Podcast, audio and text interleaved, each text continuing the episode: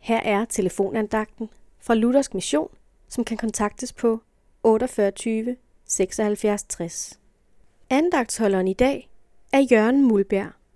Israels folk har været i langflygtighed, og de blev nu kaldt hjem til deres land igen.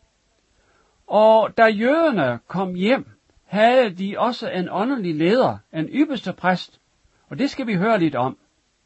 En åndelig leder bliver også let, som vi læser her, anklaget af Satan for det, han er i sig selv.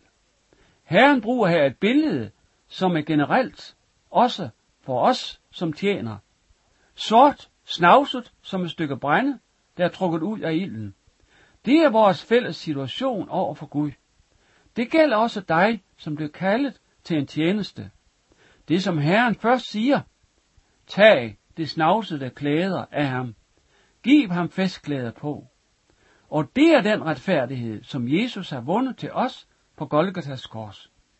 Det ord, som Jesus har talt til os, gør os rene for alt det snav, som klæber ved os.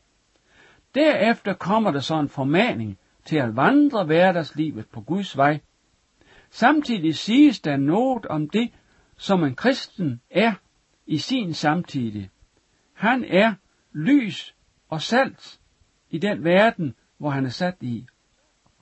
I dag er det den kristne grundvold, som må forkyndes. Samtidig må vi ikke glemme at pege mod de løfter, at Jesus kommer igen. Er jeg da rede til at møde ham? Amen.